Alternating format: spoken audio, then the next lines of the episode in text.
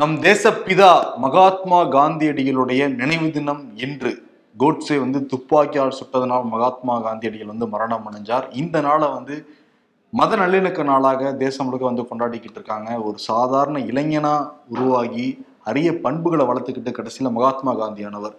லண்டனுக்கு அவர் வந்து படிக்க போகிறப்ப அவர் தாய்கிட்ட வந்து மூணு சத்தியம் வந்து பண்ணார். மது அருந்த மாட்டேன் மாமிசம் சாப்பிட மாட்டேன் பிற பிற மாதர்களை தாயாகவும் தங்கையாகவும் நினைப்பேன் வந்து சத்தியம் பண்ணார். அந்த சத்தியத்துப்படி கடைசி வரை வாழ்ந்து காட்டியவர். சத்தியம் அகிம்சை அப்படிங்கிற வழியில இருந்து வாழ்ந்தாரு. அவருக்கு வந்து எல்லா மதத்திலையும் நண்பர்கள் இருந்தாங்க. அதெல்லாம் தாண்டி பைபிள் படிச்சிருக்காரு குரான் படிச்சிருக்காரு பகவத்கீதை படிச்சிருக்காரு இருக்கிற இறை நூல்கள் எல்லாம் படிச்சிருக்காரு. கடைசியில் என்ன சொல்றாருன்னா எல்லா நூல்களும் இறை நம்பிக்கையும் அற நெறிமுறையை தான் சொல்லுது. எல்லா மதமும் சம்மதம் எம் மதமும் சம்மதம்னு சொன்ன ஒரு மகாத்மா அவருடைய நினைவு தினம் இன்று. ஆமாம் மத நல்லிணக்கம் அப்படிங்கிறது ரொம்ப தேவையான ஒரு விஷயமா தான் இருக்கு இப்போ. அதனால மகாத்மா காந்தி எப்பவுமே நம்ம நினச்சிக்கிட்டே இருக்க வேண்டிய கட்டாயம் வந்து இருக்கும் நமக்கு இந்தியர்களுக்கு. அவரை நினச்சிக்கிட்டு. நினைச்சுக்கலாம் அவரை. ஓகே ஷோக்குள்ள போயிடலாம்.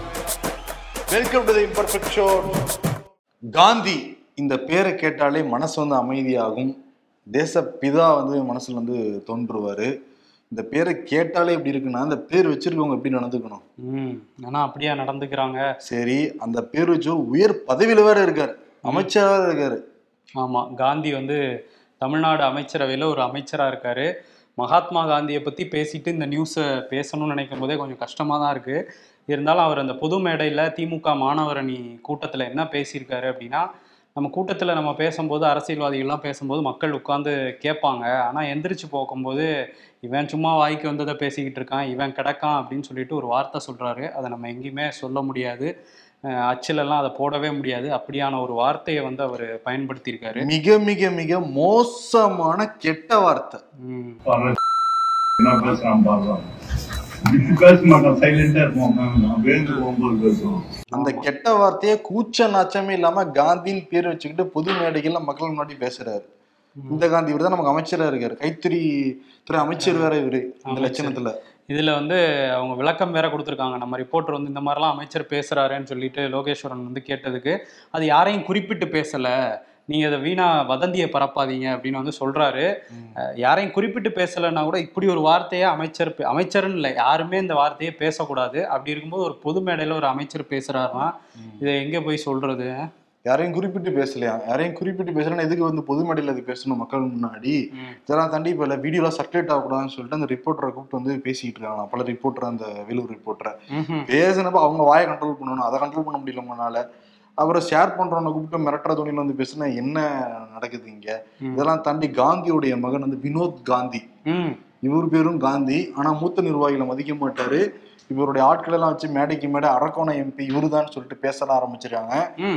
துரைமுருகன்கிட்ட துரைமுருகனுக்கும் காந்திக்கும் ஆகாது. இப்போ ராணிப்பேட்டையில் இருக்கிற ஒரே எம்பி தொகுதினா வந்து அரக்கோணம் தான். அரக்கோணத்துல இப்போ யார் வந்து சிட்டிங் எம்பியா இருக்காங்கன்னா ஜெகத் ரச்சகன் இருக்காரு. ஜெகத் ரச்சகனுக்கு கொஞ்சம் நிறைய நம்பிக்கைகள்லாம் ஜாஸ்தி. ஜோசியம் பார்ப்பாரு ஜாதகம் பார்ப்பாரு. அவர் ஒரு டைம் விட்டு ஒரு டைம் தான் அரக்கோணத்தை ஜெயிக்கிறாராம்.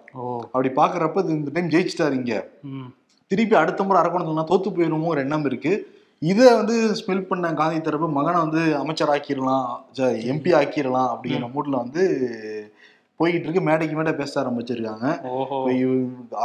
ராணிப்பேட்டை மாவட்டம் ஃபுல்லா இவங்க குடும்பம் வந்துச்சுன்னா காந்தி குடும்பம் வந்துச்சுன்னா திமுக கட்சியும் சரி மக்களையும் சரி இப்பயே வந்து அவ்வளவுதான் அப்படிங்கிற மாதிரி புலம்ப ஆரம்பிச்சிருக்காங்க.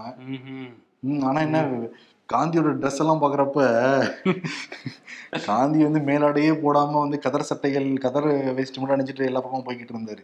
காந்தி வினோத் காந்தியோட ட்ரெஸ் எல்லாம் பார்த்தீங்கன்னா எவ்வளவு லட்சம் தேரும்னே தெரியல. இல்ல நீங்க அவரோட இவங்களை பேசவே வேணாம் விட்டுருங்க. இவங்கெல்லாம் எதுலயும் சேர்க்க முடியாது விட்டுறலாம். அடுத்த செய்தி வந்து அடுத்து இந்த திமுக தான். திமுகல வந்து இந்த ஒருங்கிணைப்பு குழு வந்து மீட்டிங் போட்டிருக்காங்க அண்ணாரி வளையத்துல திமுக ஒருங்கிணைப்பு குழு. ஒவ்வொரு மாவட்டத்துல இருந்து வந்து அவங்களோட கோரிக்கையெல்லாம் வைக்கிறாங்க. யாரை நிப்பாட்டலாம்?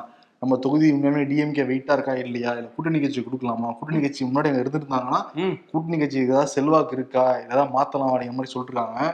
முக்கியமா இந்த காரைக்குடியில இருந்து ஒரு பெரிய வேன் பஸ் எல்லாம் முடிச்சு கிளம்பி வந்திருக்காங்க அண்ணாரி வளையத்துக்கு. எதற்காகனா கார்த்திக் சிதம்பரத்துக்கு நீங்க சீட்டே கொடுக்க கூடாது இந்த முறை.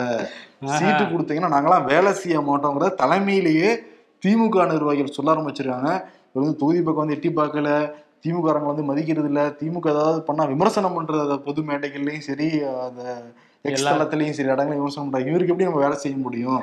தயவு செஞ்சு கொடுக்காதீங்க அப்படின்னு வந்து சொல்றாங்க. சொல்றாங்க. நான் ஒரு தொகுதி மக்களா பேசலாமா? எங்க தொகுதி அப்படி வந்து இருந்துச்சு. ரெண்டாயிரத்தி பத்தொன்பதுல காங்கிரஸ்ல இருந்து கார்த்தி சிதம்பரம் நின்னாரு. பாஜகல இருந்து அஹ், எச் ராஜா நின்னாரு. மாபெரும் அரசியல்வாதிகள் ரெண்டு பேரும் இருக்காங்க. மானியமால இருந்து ஸ்னேகன் நின்னாரு. யாருக்குங்க ஓட்டு போறதுன்னு மக்களே ரொம்ப கன்ஃபியூஸ் ஆனாங்க. இப்ப திரும்ப அந்த தொகுதிக்கு யாருக்கு கொடுக்க போறாங்க? ஆனா காரைக்குடியில இருந்து திமுக நிர்வாகிகளும் சரி காங்கிரஸ்குள்ளே அவருக்கு கொடுக்க கூடாதுன்னு எதிர்ப்பு இருக்கு. ஆமா காங்கிரஸ் கட்சிக்காரங்க எதிராக தான் இருக்காங்க. ஏன்னா சோனியா காந்தி தமிழ்நாடு வந்தப்ப மீட்டிங் நடத்தினப்ப கே எஸ் அழகிரி முன்னாடி கார்த்திக் சிதம்பரம் சோனியா காந்திட்ட பல விஷயங்களை சொன்னாங்களாம். புகாரா சொன்னாங்களாம். ஓ. அதனால அதிருப்தியில தான் இருக்கு. கார்த்திக் சிதம்பரம் மேல கே எஸ் அழகிரி தரப்பு. ம். இதனால டவுட் தான் இருந்தா கூட பா சிதம்பரமோட டேடி இருக்காரு. டேடியை வச்சு டேடி வச்சு நிச்சயம் பண்ணுவாங்க இருந்தா கூட திமுகல எப்படியாவது சீட் வாங்கணும்னு சொல்லிட்டு கருப்பழனி பண்றமும் முயற்சி பண்ணிக்கிட்டு இருக்காராம். அந்த மாதிரி தகவலும் வருது. இன்னொரு பக்கம் வந்து மக்கள் நீதி மைய தலைவர். அவர் வந்து ஷூட்டிங் போக போறாரு தக் லைஃப் ரஷ்யாக்கெல்லாம் போக போறாங்கிற செய்தியெல்லாம் வருது. சரி அப்ப பிரச்சாரம் யாரும் பண்றது? அது டக்குன்னு முடிச்சுட்டு வந்துருவாங்கப்பா இப்பதான் பிக் பாஸ் ஷூட்டிங் முடிஞ்சிருக்கு. அடுத்து சினிமா ஷூட்டிங் போவாரு அடுத்து அது கேப்ல கிடைக்கிற ஒரு ரெண்டு நாள்ல பிரச்சாரம் பண்ணுவாரு. இப்ப என்னன்னா ரெண்டு சீட் வந்து கேக்குறாங்களாம் மானிமால இருந்து. ரெண்டு சீட்டா ரெண்டு சீட்டு ரொம்ப கஷ்டமா இருக்குங்க. ஒரு ராஜ்யசபா பாத்துக்கலாம் பாத்துக்கலாம் கன்ஃபார்ம்லாம் கிடையாது. ஒரு சீட் வேணா இப்ப நம்ம வந்து கொடுக்கலாம். அந்த ஒரு சீட்னோடனே கொஞ்சம் டவுட் ஆனாங்களாம். மானிமால் இருந்து நிக்கணுமா? ஒரு சீட்னா எப்படி அப்படின்னு யோசிக்கிறாங்களாம். அந்த ஒரு சீட்லயும் என்னன்னா நீங்க உதயசூரியன் சின்னத்துல நிக்க நில்லுங்க அப்படிங்கிறாங்களாம் இங்க இருந்து அன்னாரிவாளையத்துல இருந்து ஏன்னா டார்ச் லைட்லாம் மக்கள் எல்லாம் பெருசா போய் சேரவே கிடையாது. நீங்க டார்ச் லைட்டை போட்டு அடிச்சுக்கிட்டு இருந்தீங்கன்னா கொஞ்ச தூரம் தான் லைட் வரும். இது உதயசூரியன் உதயசூரியன் எல்லா பக்கமும் லைட் போகும். மக்களும் ரிஜிஸ்டரான ஒரு இது. இவரு இந்த சைடு தான் நினைக்கிறாங்கன்னா நம்ம கட்சி எவ்வளவு தூரம் டெவலப் பண்ணி வந்துட்டு திருப்பி உதயசூரியன் போய் நின்னா ஒரு அடிமை மாதிரி நினைச்சிருவாங்க மக்கள். நம்ம ஒரு இமேஜுக்கே டேமேஜ் ஆயிருமான்னு யோசிச்சுட்டு இருக்காங்களாம். ஓகே. ஆனா கிடைச்சதுன்னா? தென் சென்னை கிடைக்கும் அப்படிங்கிறாங்க. அப்படி இல்லாட்டி வந்து கோயம்புத்தூர் பட் தென் சென்னைங்கிறது ஆல்மோஸ்ட் எல்லாருக்கும் அவரே தானே சொன்னார் ஒரு மேடையில. ஆமா. வேளச்சேரியில வேற ஏதோ வேலையெல்லாம் பார்த்துட்டு இருக்கதா சொல்றாங்க. தென் சென்னைக்கு உட்பட்ட தொகுதிகள்ல. சரி ஒரு சீட்டு வாங்கிட்டு உதயசூரன் நிப்பாரா பொறுத்திருந்து தான் பார்க்கணும். இன்னொரு பக்கம் என்னன்னா இந்த விக்ரம் படம் ஹிட் ஆனப்ப உதயநிதி ஸ்டாலின் இருக்காருல்ல. ஆமா. உதயநிதி ஸ்டாலின் வந்து என்னோட தயாரிப்பு நடிக்க போறாருங்கிற மாதிரி எல்லாம் அது என்ன படம் தெரியுமா? அப்பாவை பத்தின ஒரு பயோகிராஃபி தான் சொல்றாங்க. ஓஹோ. மிசா டைம்ல நடந்தப்ப ஸ்டாலின் அண்ணன் கஷ்டப்பட்டாங்கிற பத்தின கதை தான் அது. அதனாலதான் உதயநிதி நடிக்க போறதா வந்துச்சு. அது தயாரிப்பு யாருன்னா கமல்ஹாசன். கமல்ஹாசன். அப்பவே அச்சாரம் போட்டாங்க. ஒரு பேஸ்மெண்ட்டாக உங்க டாடியோட இதை நான் ப்ரொடியூஸ் பண்றேன் நீங்களே நடிங்க. எனக்கு ரெண்டு சீட்டு கொடுங்க. ஒருவேளை அந்த படம் வந்து ரிலீஸ் ஆயிடுச்சுன்னா ரெண்டு சீட்டு கேட்டா மூணு கூட கொடுத்துருப்பாங்க. இப்பதான் அவர் வந்து அமைச்சர் ஆகுறதுனால படத்தெல்லாம் நடிக்கிறது இல்லைன்னு சொல்லியிருக்காரு. டேக் ஆஃப் ஆகுமா ஆகலையாங்கிறது போக தெரியும். பட் எலெக்ஷன் டைம்ல இப்ப வாய்ப்பு இல்லைங்கிறது எல்லாருக்குமே தெரியும். ஏன்னா மக்கள் எல்லாம் பாத்துட்டு இருப்பாங்க. எலெக்ஷன் நிச்சயம் போய் நடிச்சிட்டு இருக்காருன்னா கேட்டுருவாங்க கேட்டுருவாங்க. அதனால ரெண்டு சீட்டு கிடைக்கிறது கஷ்டம் தான் கமலுக்கு இலாக்கா இருக்கிற அமைச்சரே எப்படி பேசிக்கிட்டு இருந்தாருன்னு நம்ம பார்த்தோம். புது மேடைகள்ல வந்து இப்படி எல்லாம் கொச்சையா பேசுறாங்க. இலாக்கா இல்லாத அமைச்சர் என்ன பேசுறாருன்னு நமக்கு தெரியல. சிறையில இருக்காரு. ம். இலாக்கா இல்லாத அமைச்சரா இருக்காரு. பேசாம சிறைத்துறை அமைச்சர் ஆக்கினால சிறையிலேயே இருக்காரு அவரு. இப்பயே சிறை அமைச்சரா தான் இருக்காரு. சிறைத்துறை அமைச்சர். அறிவிக்கப்படாத அமைச்சரா இருக்காரு.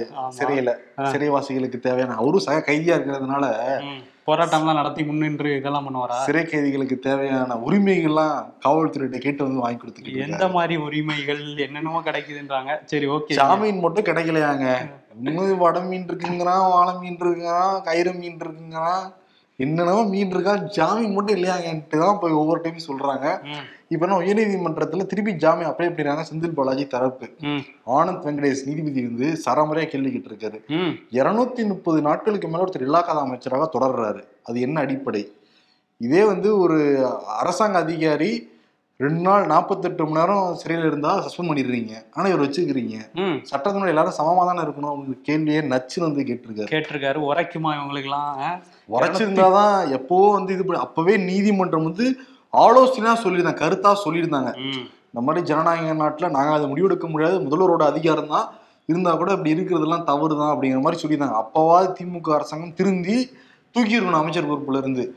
இப்ப திருப்பி திருப்பி இதே பண்ணிக்கிட்டு இருக்கப்ப எல்லாரும் கேள்வி தானே செய்வாங்க. ஆமா இருநூத்தி முப்பது நாள் ஆயிருச்சு. ஆமா கிட்டத்தட்ட எட்டு மாதங்கள் வந்து ஆக போகுது. அதுக்கு மேலே ஆக தான் போகுது. ஏன்னா பிப்ரவரி பதினாலு ரெண்டரை மணி தான் திருப்பி இந்த வழக்கு எடுத்துட்டு வர சொல்லியிருக்காரு அவர். டயர்ட் ஆயிட்டாரு. அந்த வழக்குல எந்த அப்டேட்டும் நீங்க நடக்கவே இல்லை. அவரோட தம்பி அப்சனா ஆகியிருக்காரு அசோக்கு. ஏதாவது சின்னையாவது சின்ன இம்ப்ரூவ்மெண்ட்டாவது இருக்கா செந்தில் பாலாஜி தரப்புல இருந்து. எந்த அப்படியே இருக்கு. எந்த அடிப்படையில் நீங்க ஜாமீன் கேட்டுட்டே இருக்கீங்கன்னு இருக்காரு. அதான் எந்த பக்கம் இருந்தும் ஒரு சின்ன நகர்வு கூட இல்லை. அமலாக்கத்துறை பக்கமும் இல்லை. இவங்க பக்கம் போறாங்க. கேன்சல் ஆயிடுது வராங்க. இதே தான் பண்ணிக்கிட்டு இருக்கிறாங்க சரி அவங்களும் முயற்சி பண்ணாம இருக்க முடியாதுல்ல? யாரு?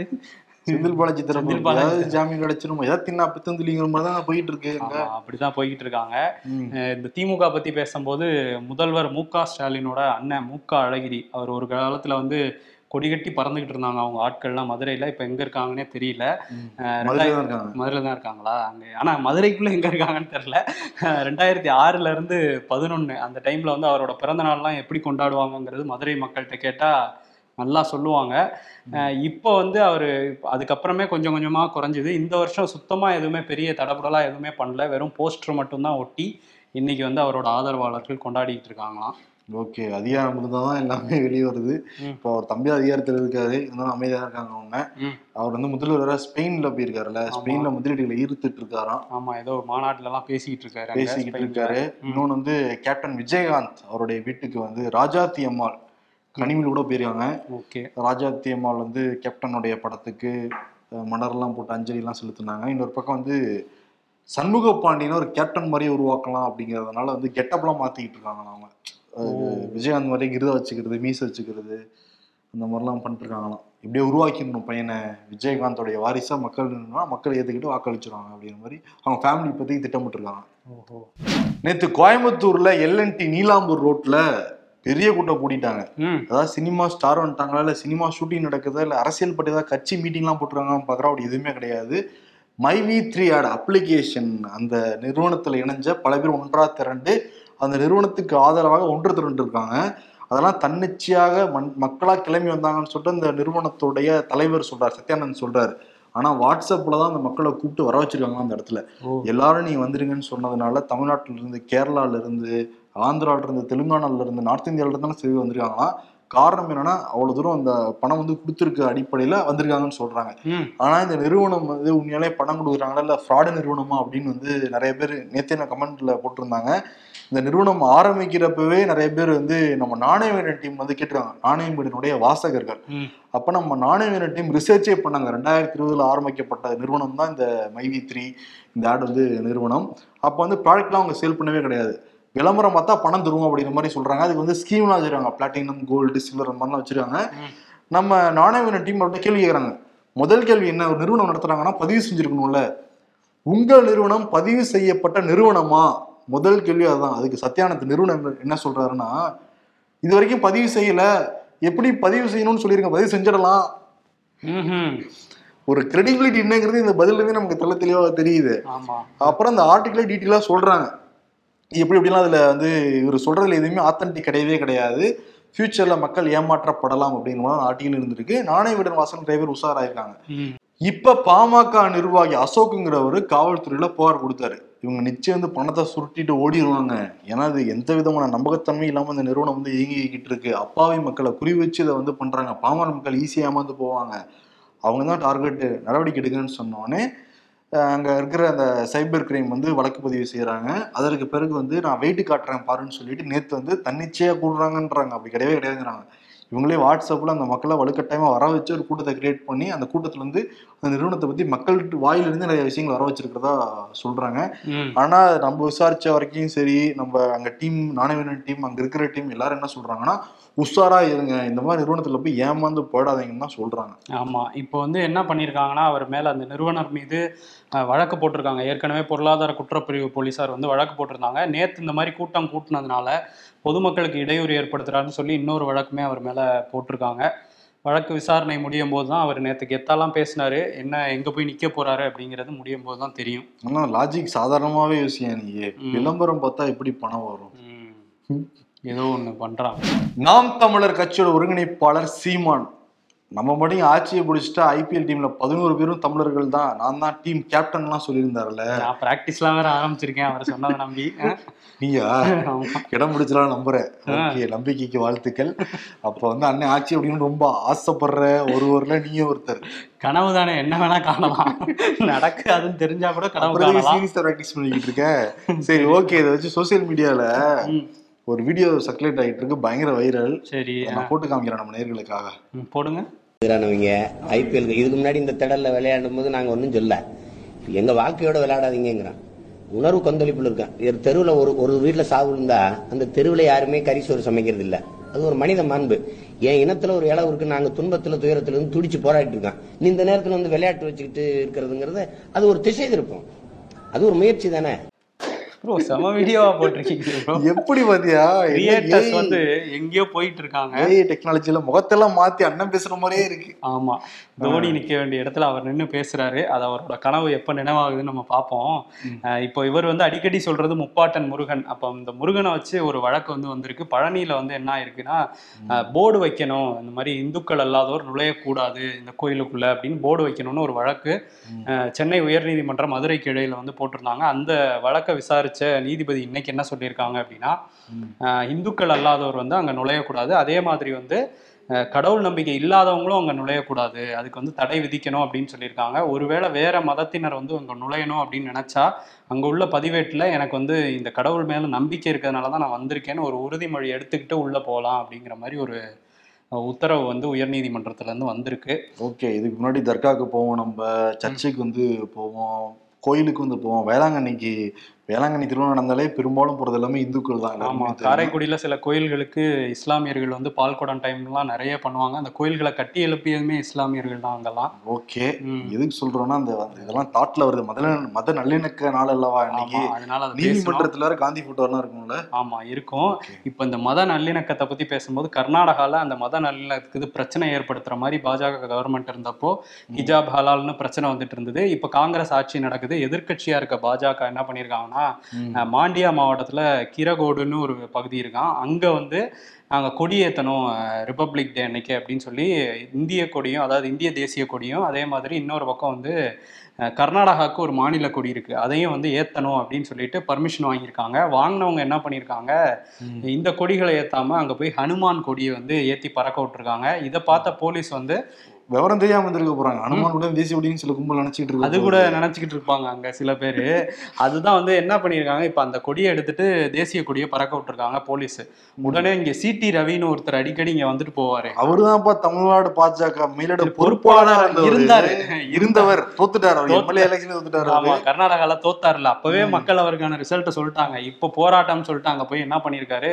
அஹ் இவங்க வந்து அனுமான் கொடியை எடுத்துட்டு தாலிபான் கொடியை ஏத்த பாக்குறாங்க அப்படின்னு சொல்லி சொன்னது இப்போ பெரிய சர்ச்சையாக இருக்குது இந்திய கொடியை தான் அவங்க ஏற்றிருக்காங்க இந்திய கொடியை அவர் ஏன் தாலிபான் கொடின்னு வந்து சொல்கிறாரு அப்படிங்கிறப்ப சர்ச்சை போயிட்டுருக்கு அவர் சொல்றாரு பேசும்போது தாலிபான் காலம்லாம் மலையேறி போச்சு இனிமே அனுமான் கொடி தான் பறக்கும்லாம் பேசுறாரு. ஜெய் ஸ்ரீராம்னு கோஷம் போட்டுக்கிட்டு இதுக்கு வந்து போராட்டம் வேற நடத்தியிருக்காங்க. இப்போ சித்தராமையா வந்து என்ன சொல்றாருன்னா அஹ் இது வந்து ஒரு சாதாரண விஷயம்தான். இதை பெருசாக்கி அரசியல் லாபம் அடைய பார்க்குது பாஜக. நானும் இந்து தான்.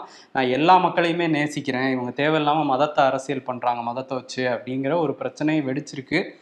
சிடி ரவி வந்து டெல்லியிலையும் தாலிபான் கொடியா? ம். ஜார்க்கண்ட் முதலமைச்சர் ஹேமந்த் சோரன் அவர் மேல ஒரு வழக்கு இருக்கு. சுரங்கத்துறையில பணம் அவருக்கு லாபம் அடைகிற மாதிரி சில சயின்ஸ்லாம் போட்டாரு. மைனிங் ஊழல் பண்ணிட்டாரு அப்படின்லாம் வந்து நம்ம ஷோல பேசியிருந்தோம். அந்த ஊழல்ல அவருக்கு பல முறை சம்மன் அனுப்பிச்சிருந்தாங்க. ஜனவரி இருபதாம் தேதி ஒரு வழியா வந்து நான் பதில் சொல்றேன் அப்படின்னு சொன்னோன்னா அவர் வீட்டில் ஜார்க்கண்ட்ல ராஞ்சியில வச்சு அவர் வீட்டில் வச்சு விசாரணை எல்லாம் நடத்தினாங்க அமலாக்கத்துறை. ஏழு மணி நேரம் விசாரணை நடத்திட்டு திரும்ப ஜனவரி இருபத்தொன்பதாம் தேதி ஆஜராகுங்க. அப்படின்னு வந்து சொல்லியிருந்தாங்க. இருபத்தி ஏழாம் தேதி நைட்டு கிளம்பி டெல்லிக்கு போனவர் எங்கே போனாருன்னே தெரியல அப்படின்னு இன்னைக்கு காலையில் இடி சொல்லியிருக்காங்க. தலைமறைவாயிட்டாரு. இருபத்தேழாம் தேதி சார்ட்டர் ஃப்ளைட்டில் கிளம்பி டெல்லிக்கு போயிருக்காரு. இருபத்தி எட்டாம் தேதி வெளியெல்லாம் போயிட்டு வந்து நைட்டு டெல்லி வீட்டுக்கு வந்திருக்காரு. ஆனால் இருபத்தொன்பதாம் தேதி அவரை காணோம். எங்கே போனாருன்னே தெரில அப்படின்னு சொல்லிட்டு இன்னைக்கு காலையில் இடி வந்து அவங்க வீட்டுக்கு போயிருக்காங்க. டெல்லியில் உள்ள வீட்டுக்கு. அங்கே போனால் யாருமே இல்லை. அந்த கார் ரெண்டு பிஎம்டபிள்யூ காரை சீஸ் பண்ணிட்டு அந்த டிரைவரையும் அரெஸ்ட் பண்ணியிருக்காங்க. அவருக்குமே அவர் எங்கே இருக்காருன்னு தெரில அப்படின்லாம் சொல்லி இடிலன்னு சொல்லிட்டு இருந்தாங்க. சொல்லிட்டு இருந்த நேரத்தில் ஒரு லெட்டருமே அவர் இடிக்கு அனுப்பியிருந்தாரு. நான் வந்து முப்பத்தொன்னாம் தேதி ஆஜராகிறேன். அதாவது நாளைக்கு ஆஜராகிறேன்னு சொல்லிட்டு அனுப்பியிருந்தார். அனுப்பிட்டு இருந்தபோது இவர் ஆனால் அப்பயுமே எங்களால் அவரை ட்ரேஸ் பண்ண முடியல. அவரோட அவர் மொபைல் மட்டும் இல்லாமல் அவரோட செக்யூரிட்டி எல்லாரோட மொபைலுமே சுவிட்ச் ஆஃப்ல இருக்குது அப்படின்னு சொல்லி இடிலன்னு சொன்னாங்க. அந்த நேரத்தில் வந்து வெளியே வந்துட்டார். ராஞ்சியில் அவங்க வீட்டில் வந்து இப்போ மீட்டிங் நடத்திக்கிட்டு இருக்காரு மினிஸ்டர்ஸோட நம்ம இப்போ பேசிட்டு இருக்கும்போது அவரும் பேசிட்டு இருக்காரு அதுக்குள்ள கிளப்பி விட்டாங்க. மத்திய அரசு தான் உளவுத்துறைன்னு ஒண்ணு இருக்கே. ஒரு சிஎம் என்ன பண்றாரு கூட கண்காணிக்க மாட்டாங்க அந்த உளவுத்துறை? அதுதானே அவர் ஃபோன் ஆன் ஆயிருந்தா தெரிஞ்சிருக்கும் ப்ரோ ஃபோன்ல தானே. அந்த அளவுக்கு தான் ட்ரேஸ் பண்ணலாம் பார்த்தா எல்லாருக்குமே தான் தெரியும். டெக்கிக்காக கூட கண்டுபிடிச்சிருவாப்பா. ஃபோன் பண்ணா நீ இருக்கியா இல்லையான்னு தெரியும். ஃபோன் பண்ணேன்னா ஆஃப் பண்ணி தெரியுது. சாதாரண விஷயம் தானே. ஆமா ஆனா வந்து அவர் நேத்தெல்லாம் எங்க இருந்தாருன்னு உண்மையிலே அவங்க எங்க இருக்காருன்னு அவங்க கட்சிக்காரங்களே சொல்லல. இருக்காரு எங்களோட பேசிட்டு தான் இருக்காரு. တဲ့ அவர் வந்துருவாரு வந்துருவாருன்னு சொல்லிட்டு இருந்தாங்க. இன்னைக்கு வந்திருக்காரு. இன்னைக்கு அவங்க கட்சிக்காரங்க என்ன சொல்றாங்கன்னா. இது பொலிட்டிக்கலா வந்து பாஜக இந்தியா கூட்டணியை வீக் பண்ணணும்னு சொல்லி தான் இதெல்லாம் பண்ணிட்டு இருக்காங்க. இன்னைக்கு வந்து காந்தியோட நினைவு தினம். காந்தியை கொன்னவர்கள் வந்து இன்னும் முழுசா வந்து உயிரிழக்கல. அதை சேர்ந்தவங்கலாம் இன்னும் இருந்துகிட்டு தான் இருக்காங்க. அவங்க டெமோக்ரஸியுமே கொண்டுகிட்டு இருக்காங்க. ம். நாங்க அவங்களுக்குலாம் பதிலடி கொடுப்போம் அப்படின்னு சொல்லி பேசிட்டு இருக்காங்க. யார சொல்றாங்க? பேரோட சொன்னாங்கன்னா தெளிவா நம்ம சொல்லலாம். நம்ம நம்ம யாரும் நம்ம யாரையும் சொல்ல முடியாது. ஆடியன்ஸ் அவங்க தெரியும்ல. அவங்க அவங்க மைண்ட்ல நம்ம யாரும் யூகிக்கவே முடியல அந்த அளவுக்கு தான் இருக்காங்க. எல்லாம் காந்தி வழியை பின்பற்றி தான் நடந்துகிட்டு இருக்காங்க. ஜனநாயகத்தின் தாயின் தான் நடந்துகிட்டு தாய் தான் நம்மளால. யூகிக்க முடியாது. முடியல. அதனால ஒரு வழியா ஹேமந்த் சோரன் வந்து வெளியே வந்துட்டாரு. பட் நாளைக்கு அரெஸ்ட் ஆவாரா அப்படிங்கிற டாக்கு தான் போயிட்டு இருக்கு அரெஸ்ட் ஆனாங்கன்னா ஒய்ஃப் தான் அடுத்த சிஎம் ஆமா. கல்பனா சோரன் வந்து இந்த மீட்டிங்ல அவங்களும் கலந்துகிட்டு இருக்காங்களாம்.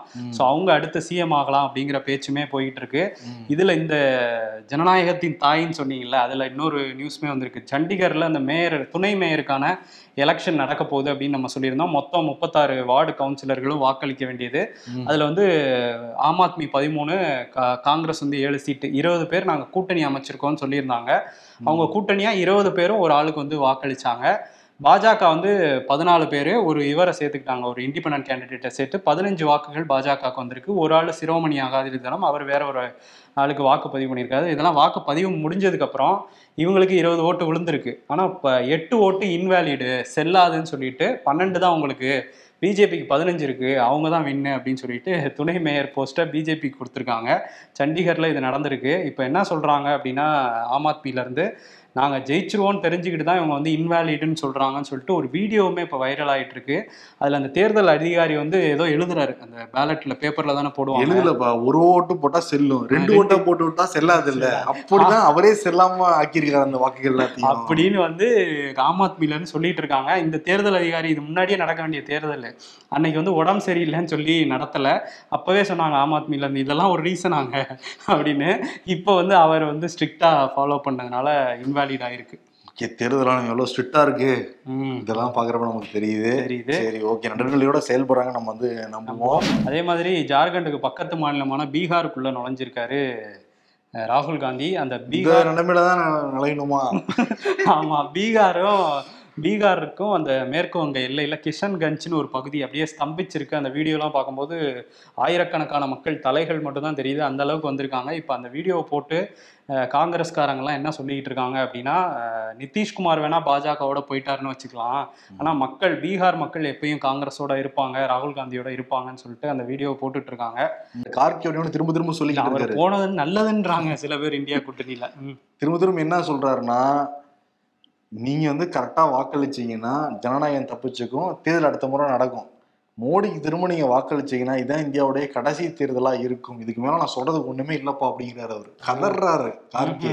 அவர் அப்படி சொல்றாரா? ஆனா கடைக்கோடி மனுஷனுக்கு போய் சேருதா அப்படிங்கிறப்ப பெரும்பாலும் செய்திகள் வர மாட்டேங்குது ஆமா. இன்னொரு விஷயம் அந்த சிஏஏ பிரச்சனை வந்து திரும்ப தலை தூக்கி இருக்குல்ல? ஆமா. என்னன்னா அமித்ஷா ரெடி சொல்லிட்டு இருப்பாரு. என்ன சொல்லுவாருன்னா சிஏ கொண்டு வர போறோம் கொண்டு வர போறோம் கொண்டு வர போறோம்னு சொல்லிட்டு இருப்பாரு. பட் தேதி சொல்ல மாட்டாரு. இப்போ கப்பல் போக்குவரத்துறை அமைச்சர் சாந்தனு தாக்கூர் என்ன சொல்றாரு? இன்னும் அடுத்த ஏழு நாட்களுக்குள்ளார நாங்க இந்த சிஏஏவை அமல்படுத்துவோம் அப்படின்ட்டு இருக்காரு அவரு. அந்த சிஏ வந்து இஸ்லாமியர்களுக்கு எதிரான சட்டம்னு வந்து சொல்லப்பட்டுக்கிட்டு இருக்கு. இஸ்லாமியர்களை தான் பல பேர் வந்து கருத்துக்களா சொல்றாங்க. ஆமா எதிர்க்கட்சிகளுமே அது தேவையில்லை. இவங்க வந்து வாக்கரசியல் பண்றாங்கன்னு தான் சொல்றாங்க. பட் அமல்படுத்திட்டாங்கன்னா அது ஒரு இன்னொரு பெரிய பிரச்சனையாக மாற வாய்ப்பு இருக்கு. ஆனா ஏழு நாள்லங்கும் போது ஒரு உடனடியா கொண்டு வந்துருவாங்க போல சிஏஏ அந்த மாதிரி தான் தெரியுது. போன வாரம் திங்கக்கிழமை என்ன பார்த்தோம்?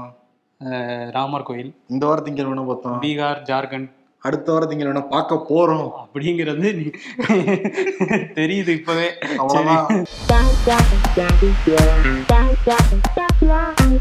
டேய் தம்பி நீ தற்காப்பு. பிராக்கெட்ல டிஃபென்சிவ் ஷாட்ஸ் அடி. அண்ணே. உலங்கு வானூர்தி ஹெலிகாப்டர் ஷாட் அடிக்கிறேன். சீக்கிரமா கோப்பைய தூக்கும் அப்படின்னு சொல்லிட்டு அண்ணே அப்படியே. அது சிஎஸ்கே கிடையாது இனிமேல். சென்னை சிறப்பு அரசர்கள். சிறப்பு ராஜாக்கள். என்ன தம்பி ஏதோ நீட்னு சொன்ன மாதிரி இருந்ததுன்னு சொல்லிட்டு மோடி உதயநிதியிட்ட கேக்குறாங்களாம் உங்க Dress ரொம்ப நீட்டா இருக்குன்னு சொன்னேங்க.